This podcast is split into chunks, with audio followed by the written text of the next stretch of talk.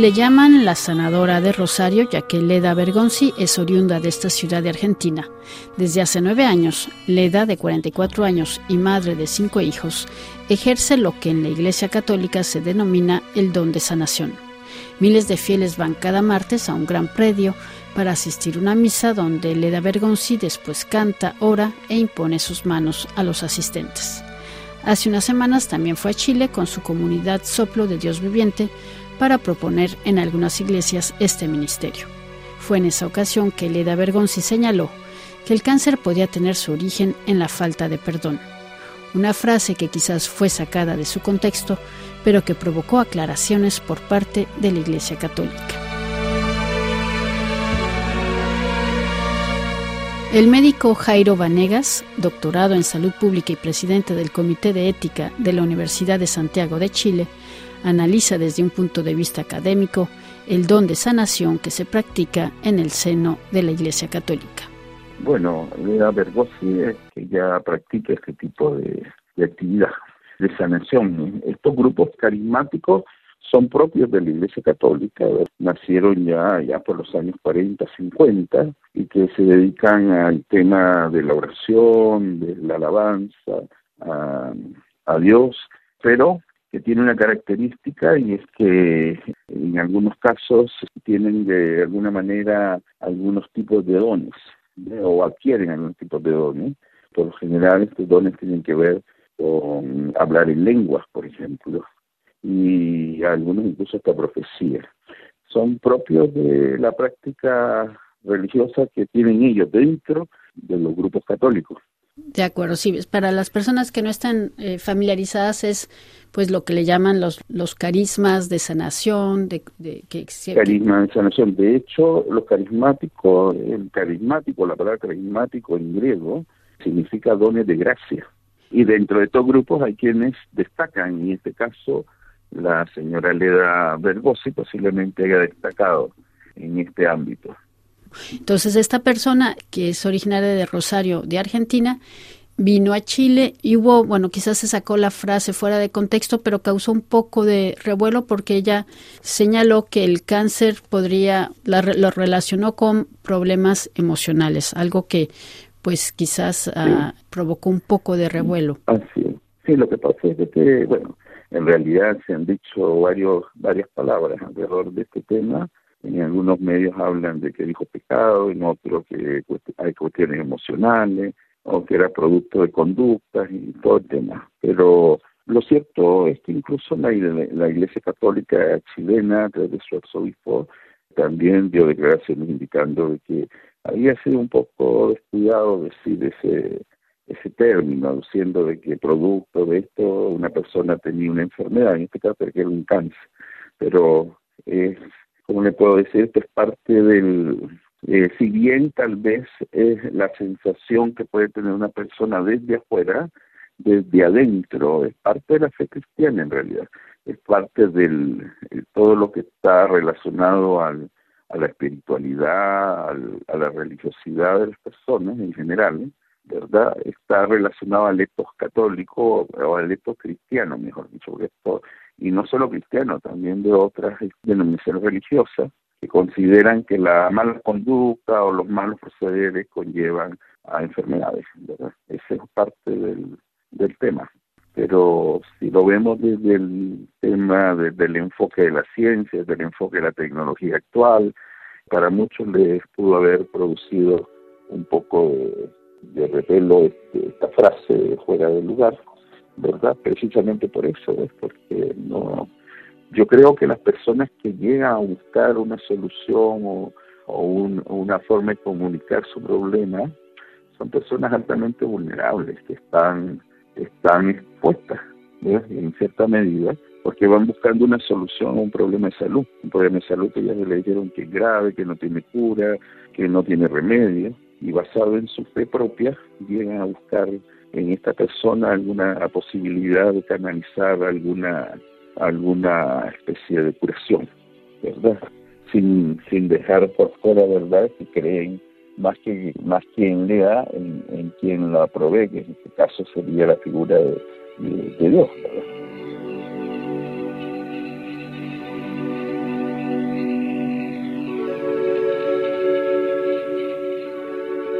Pero independientemente del caso de Leda Bergonzi, ¿cuál es el lugar de la espiritualidad en la enfermedad?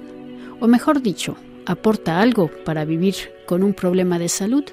Doctor Jairo Vanegas. Bueno, lo cierto es que OPS, si partimos por la definición de salud que tiene la OPS, eh, la OPS incluye dentro de su definición la espiritualidad.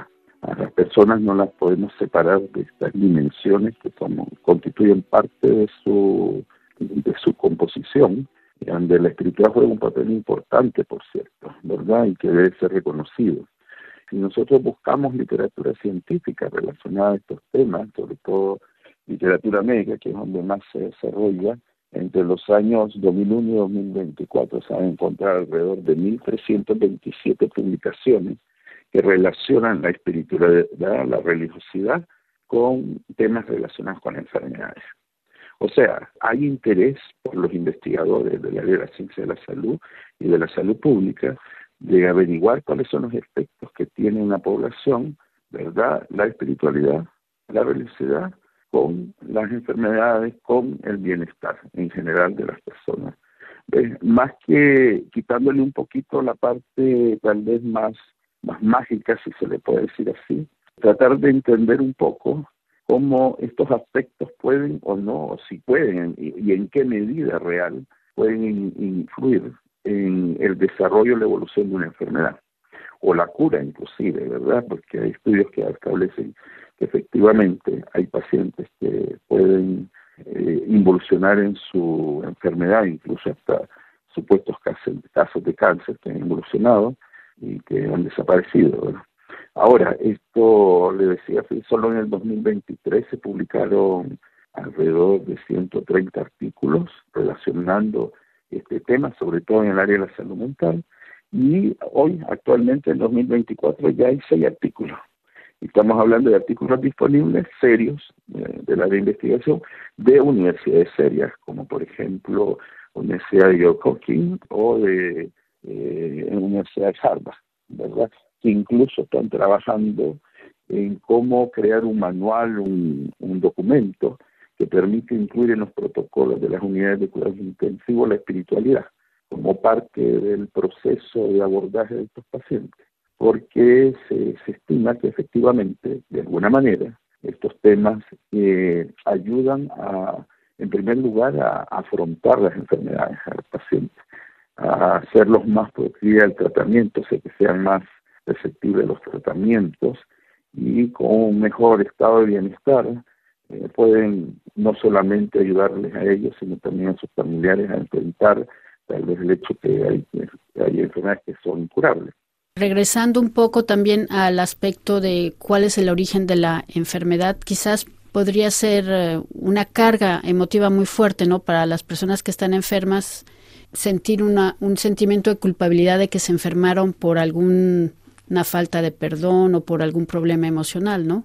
Claro, ahí es donde está el dilema del, problema, pero como le digo, a ver, este, efectivamente es así como lo dijiste, el, el tema está en esta carga eh, que lleva la persona, pero es parte del proceso, o sea, si, no sé si me doy a explicar, dentro del, de la fe, dentro de la creencia de las personas, ellas también asumen eso, o sea, no, no, crea que, que piensen diferente, lo que pasa es que aquí hay un reforzamiento de esa, de esa carga. Por eso los estudios están centrados precisamente no en, en, en aducir esto a, una, a un tema abstracto, sino a un tema real de que pueda de alguna manera ayudar. O sea, está siendo leal, podría decirse que, que, es un apoyo, pero cuando se utiliza mal, eh, precisamente puede generar este tema que usted dice.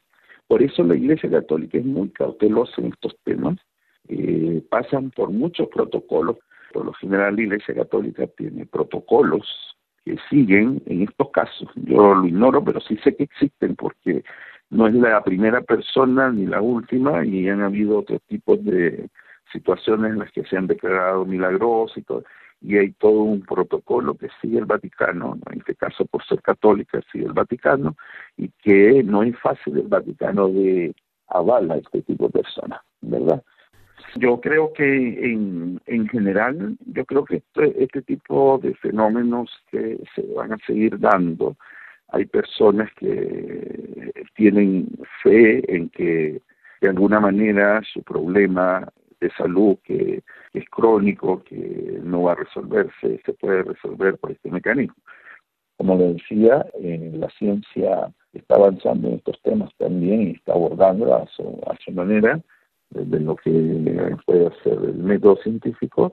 Y como le decía, incluso eh, algunas instituciones que están estudiando la forma de hacer protocolos en unidades de cuidado intensivo donde eh, precisamente se incorporen estas necesidades espirituales que tienen las personas que son normales, ¿verdad? Eh, en la cual se le dé atención a la parte espiritual, incluso se capacitan a los médicos y a las enfermeras para dar este apoyo y también eh, se trata de hacer una especie de apoyo interdisciplinario involucrando personas del, área religiosa para que también puedan estar a disposición en el tratamiento de los pacientes, así como honrar las peticiones, porque a veces en una unidad de cuidado intensivo uno tiene católicos, musulmanes eh, o de otras creencias, o personas que no creen también. Entonces, hay, hay hoy en día se están trabajando en algunos países en estas guías de, práctica clínica que involucran los temas de la espiritualidad y la religiosidad, porque los estudios han demostrado que las personas afrontan, o sea, conviven mejor con su problema, con su enfermedad, y además permite la adherencia al tratamiento y además también ayuda a los familiares, y que es parte del proceso de preparación, suponiendo que la persona no tenga posibilidades de cura, pues de poder seguir adelante y, esperar el deceso de manera diferente, ¿verdad? Como por lo general pasa. Eso. Escuchábamos al médico Jairo Vanegas de la Universidad de Santiago de Chile.